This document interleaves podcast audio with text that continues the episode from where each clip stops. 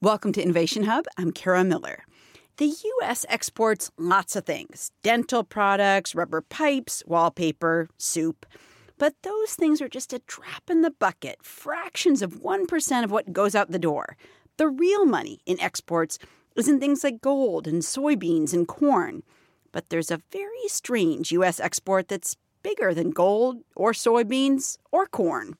What you're doing is exporting a blood product. I mean, it, it is blood. It's it's plasma, so it's the yellow stuff. It's the, it's the yellow liquid part of blood.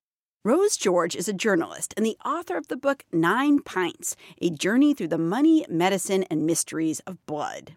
So that's what the U.S. is. Um, it, it's called the OPEC of plasma because it exports so much of it. Blood or plasma seems like an odd business for a country to be in, since it's not something that most of us even think of as a business. And I had no idea that the U.S. was the OPEC of it. I've heard of the real OPEC, the one that has Saudi Arabia and Kuwait and Venezuela in it, the one that decides how much oil to put into the world market. But the fact that America is such a big exporter of something that we hardly ever think about, it tells you a lot about the hidden story of blood. It's something we've all got, of course, and its mysteries surround us. Mysteries that often seem to be tangled up in money. And if you look back in history, you can find in New York and other cities in the US, even around the 1940s and 50s, professional blood sellers still touting their trade and uh, they were, you know, living in hostels. They were unionized at one point in New York, and it was seen as perfectly acceptable to sell blood. Blood, then, is both a commodity, something that can be traded between one person and another, and it's something that sets you apart. Think, for example, about what your blood type is. Do you know it? For most of human history, we had no idea that people had different blood types, that that was a way of distinguishing ourselves. It's something that scientists only realized in about 1900. But in certain places, like Japan, there's a strong sense that who you are, how you behave, it's all tied to blood type. Job interviews are decided on it, and uh, dating is decided on it. You can get dating agencies where you're uh, you know, graded by blood type or sorted according to blood type, and you can get lunch boxes with your blood type on them. Um, books about blood type are massive bestsellers. Uh, blood type diets. I mean, it's really, it's really a big thing. I think it's probably even more powerful than a horoscope, actually. Rose George realized that our reliance on blood to categorize, to heal, it was quite extraordinary. And as she got deeper into understanding the new business of blood, she began paying a lot of attention to the stuff. If I see blood, I draw blood on my, say, my arm or something, I'll immediately just watch the blood clot because it's such an amazing process. And I now understand a little bit more about what's happening and how complex it is. Lots of things are rushing towards the site of injury in my blood system. And it's just astonishing to me. So it's never mundane anymore. I always watch.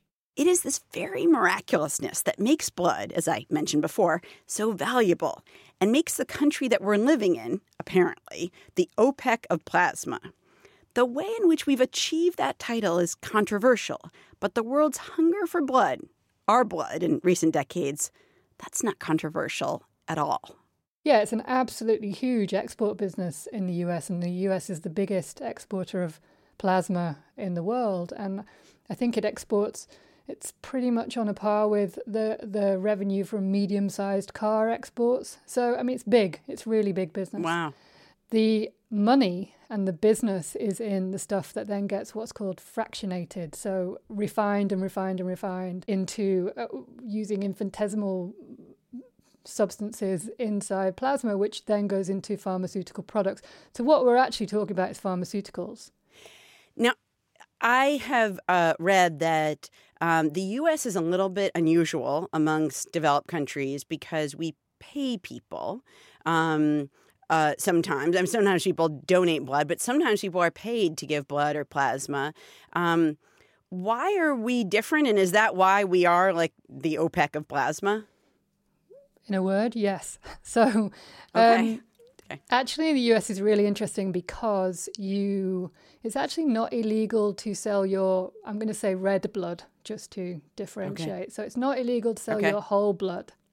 So what happens in the US is you can go to a blood donor center or a community blood bank or whatever, and you'll give a donation, and you will not, you might get a trinket or something, but you're not going to get any kind of cash payment or credit card or whatever. But if you go to a plasma center, even though they call it a donor center, and even though they'll talk about a plasma donation, it is actually a transaction. And you hmm. will get 25 to $30, and depending on how frequently you donate, um, you might get more than that. But it, it is a transaction. So there has been this kind of fork in the road in the US where one blood product is seen as it's unacceptable to sell whole blood, even though it's not actually illegal in the US, but it is seen as unacceptable and it's kind of mm. fallen out of fashion and become a social no no, whereas it's completely acceptable to sell your plasma. And in fact, the US is the only country in the world that lets you sell your plasma up to twice a week. No other country allows such frequency. So you can you can make a living out of it. The question is, and the question that some academics and researchers um, are posing is, who is selling this, and is it going to be people who really need the money who end up selling their plasma, and therefore is it ethical? Right. Well, there's been research. A researcher at uh, Case Western Reserve University um, not long ago looked at uh, where these plasma donation, but as you said, they're really people get paid for giving their plasma.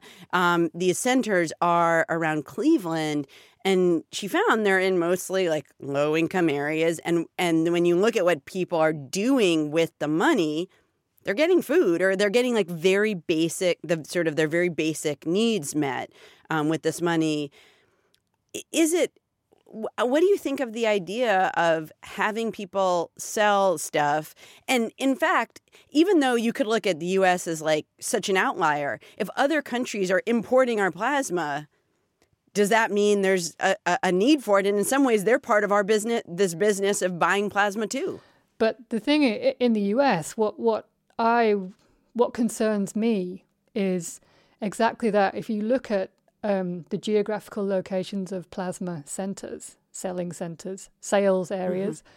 Mm-hmm. Um, and it's been done across the US. So uh, there has been research looking at their locations nationwide. And mm-hmm. it is a little bit worrying. They're not all in low income areas, but there are a lot of them that are near homeless shelters or you know, church centers or food banks or so you have to wonder, yes, why are people doing this and what are they buying? And if it's to buy necessities, then how ethical is it that we're letting people sell? Okay, it's a replenish your body part. The reason you're allowed to give plasma twice a week is that you will replenish it. But the research into what the health impacts of giving so much plasma away twice a week, it's not really there yet. And we don't really know. Mm-hmm. And anecdotally, there are lots of quite worrying reports about how people feel faint or pass out or just generally maybe have immune uh, issues. A friend of mine was saying when she lived in the US, she needed money. She was a student. Um, students are a very big market for the plasma industry. And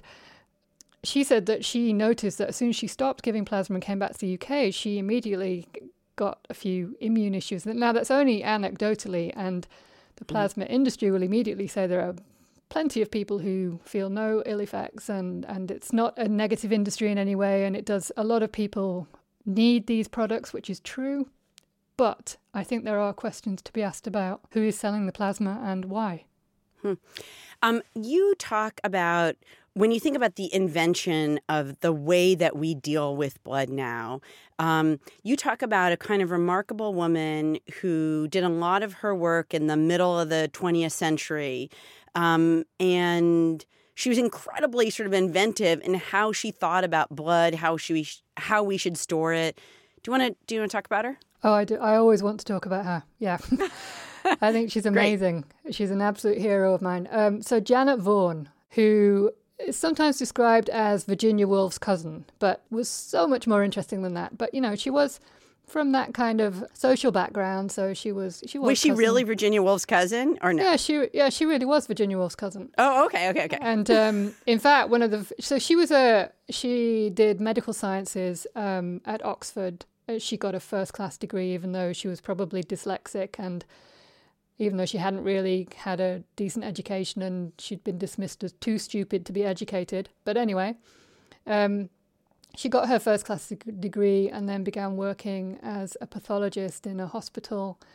Um, and she decided that she was a, she was a really good socialist. And at the time, in like the 1920s and 30s, she was coming across lots of particularly women and children in, in the slums of the East End in London who were really suffering from anemia. So she really wanted to fix it. And at the time, the treatment was arsenic.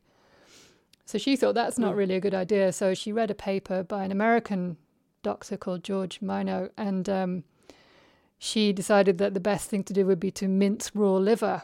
So, but she didn't have enough mincers, so she had to go around borrowing all the mincers. So, um, one of the great episodes of hematological history is uh, Janet Vaughan in her kitchen using Virginia Woolf's mincer to mince raw liver to, to, then take the extract herself to see if it worked. And when she survived and, and went to work the next day, they, they decided, yes, that, that might be a good treatment. And that became the standard treatment.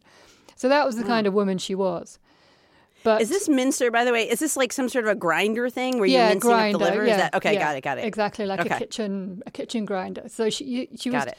I don't know exactly know what she was doing, but she was kind of making raw liver juice, I suppose, and then feeding that to people, and um, and it worked because of course it was it was really high in iron, and it, it obviously worked better than arsenic, which was the standard treatment.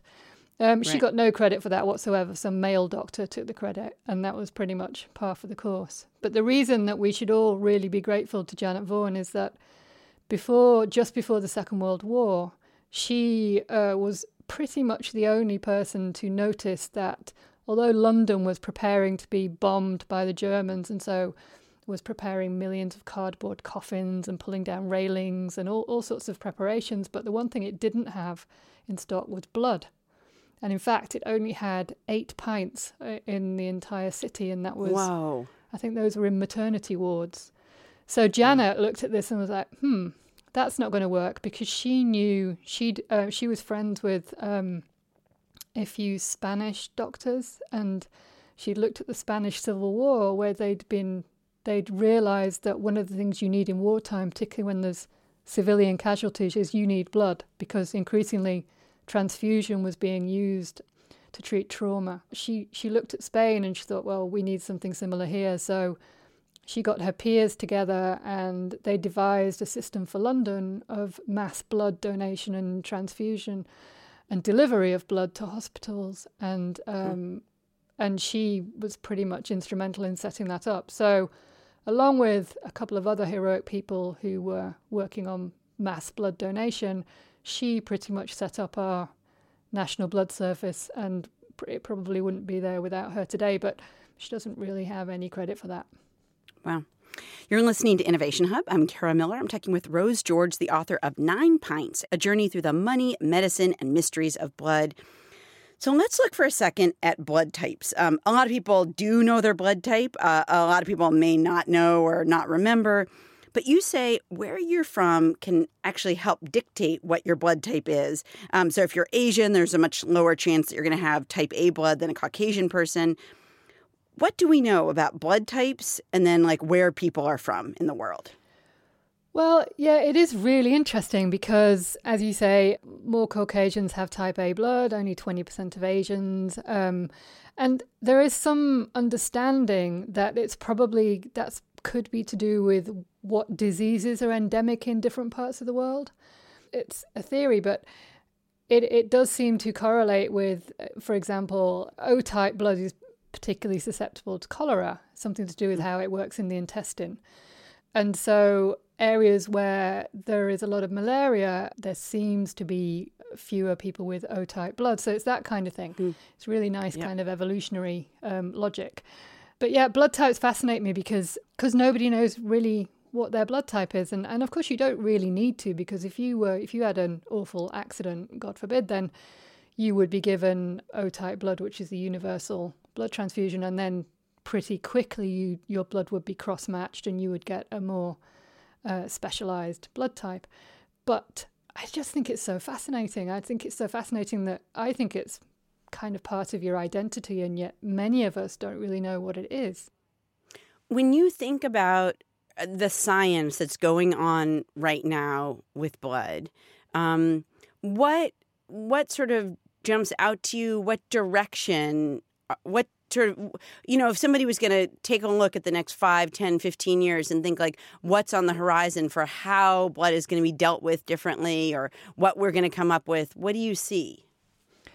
Well the what's called the holy grail of blood research is synthetic blood. So if we could get something that mimics blood pretty much entirely then imagine how that would change things and um, it would be freely available and we wouldn't have to ask people for their blood and we wouldn't have we wouldn't have the risks of not knowing what's what diseases or trouble is going to come through the blood system. Although we in the US and in the UK we're very fortunate to have a very safe blood system that very carefully screens donations. But if we didn't have to do that if it was synthetic and known to be safe that would make such a huge difference. So for many years, lots, so much money has been poured into looking for a synthetic blood. We're still not really there. They hmm. can now grow red blood cells in the lab, which do perform like red blood cells, but they're extremely expensive. And so, really, over the next five to 10 years, I think that I was told that they would probably only be used for perhaps very rare blood conditions. So we're nowhere near, as far as I know, we're nowhere near finding anything that is as useful or as cheap as the stuff that comes out of someone's arm. Mm. The other thing that um, you'll, if I used to get a few alerts for, for things. And one of the things that I got an alert from pretty much every day, I would find something on what was always referred to as a simple blood test. So it was a simple blood test that could reveal cancer or dementia or, or, or whatever. Insert whichever horrible condition you choose. And there'd be some kind of report that, oh, we're very close to a simple blood test for this. And the fact is that we're, we're really not. Hmm. Blood is a, a really wonderful window into many, many things. As a diagnostic tool, it's, it's exceptional, but it's not a tricorder. It's not a Star Trek tricorder, and it's it's still quite far from being a Star Trek tricorder. So you know those magic devices that they have on Star Trek, which can diagnose absolutely everything you need. Yeah, blood is not there yet, but I mean the potential is huge and it's it's it's exciting.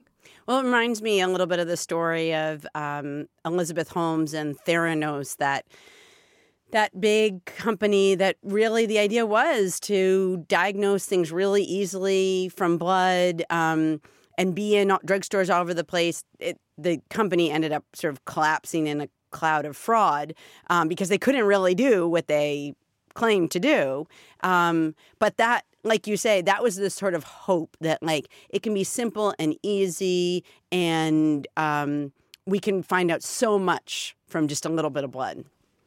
Well, I think a lot of what Theranos got away with was was because it was built on a very big tower of wishful thinking, and mm-hmm. we all wanted it to be true. We all wanted this fingertip, fingerprick um, test that could tell us all sorts of things, which currently may only be done with invasive testing or, you know, waiting weeks for results or things like that. We all want this magic, simple blood test. And I think she was, Elizabeth Holmes and her company was persuasive enough that they managed to fool a lot of people. But I, I can't believe that a lot of sensible blood experts weren't looking at that company and thinking that's no, there's there's something wrong there. Do you think about when do you think about blood differently now than when you embarked on this project? Is there something that you that kind of switched in the way that you think about this thing that's obviously inside us, it's all around us? Um, I suppose I thought we knew everything about it, but we absolutely don't, and I, I think that's really fascinating. Um, in terms of my personal reaction to blood, I'm I've always been quite at ease with my own blood anyway. So I've always been quite happy to give blood. I enjoy giving blood. I find it really soothing. Um, something about the, you know, when you see your blood rocking in that plastic bag next to you. I don't know. I find it quite comforting to think that that stuff is kind of pumping it's being pumped around your body constantly and and because I'm a runner, I'm a really keen runner. I do I have started to think about my blood quite differently in that context. So I do think about endurance and stamina and what you know what my blood's doing and so yeah in in that way I've definitely got a different perspective on blood but yeah I've always liked it Rose George is a journalist. She's the author of the book Nine Pints A Journey Through the Money, Medicine, and Mysteries of Blood. Rose, thanks so much. You're very welcome. Well, I met you at the blood bank. We'll have more on America being the OPEC of plasma and the story of who is supplying that plasma on our website, innovationhub.org. You sexy at. Stacked on top with your brothers. See how they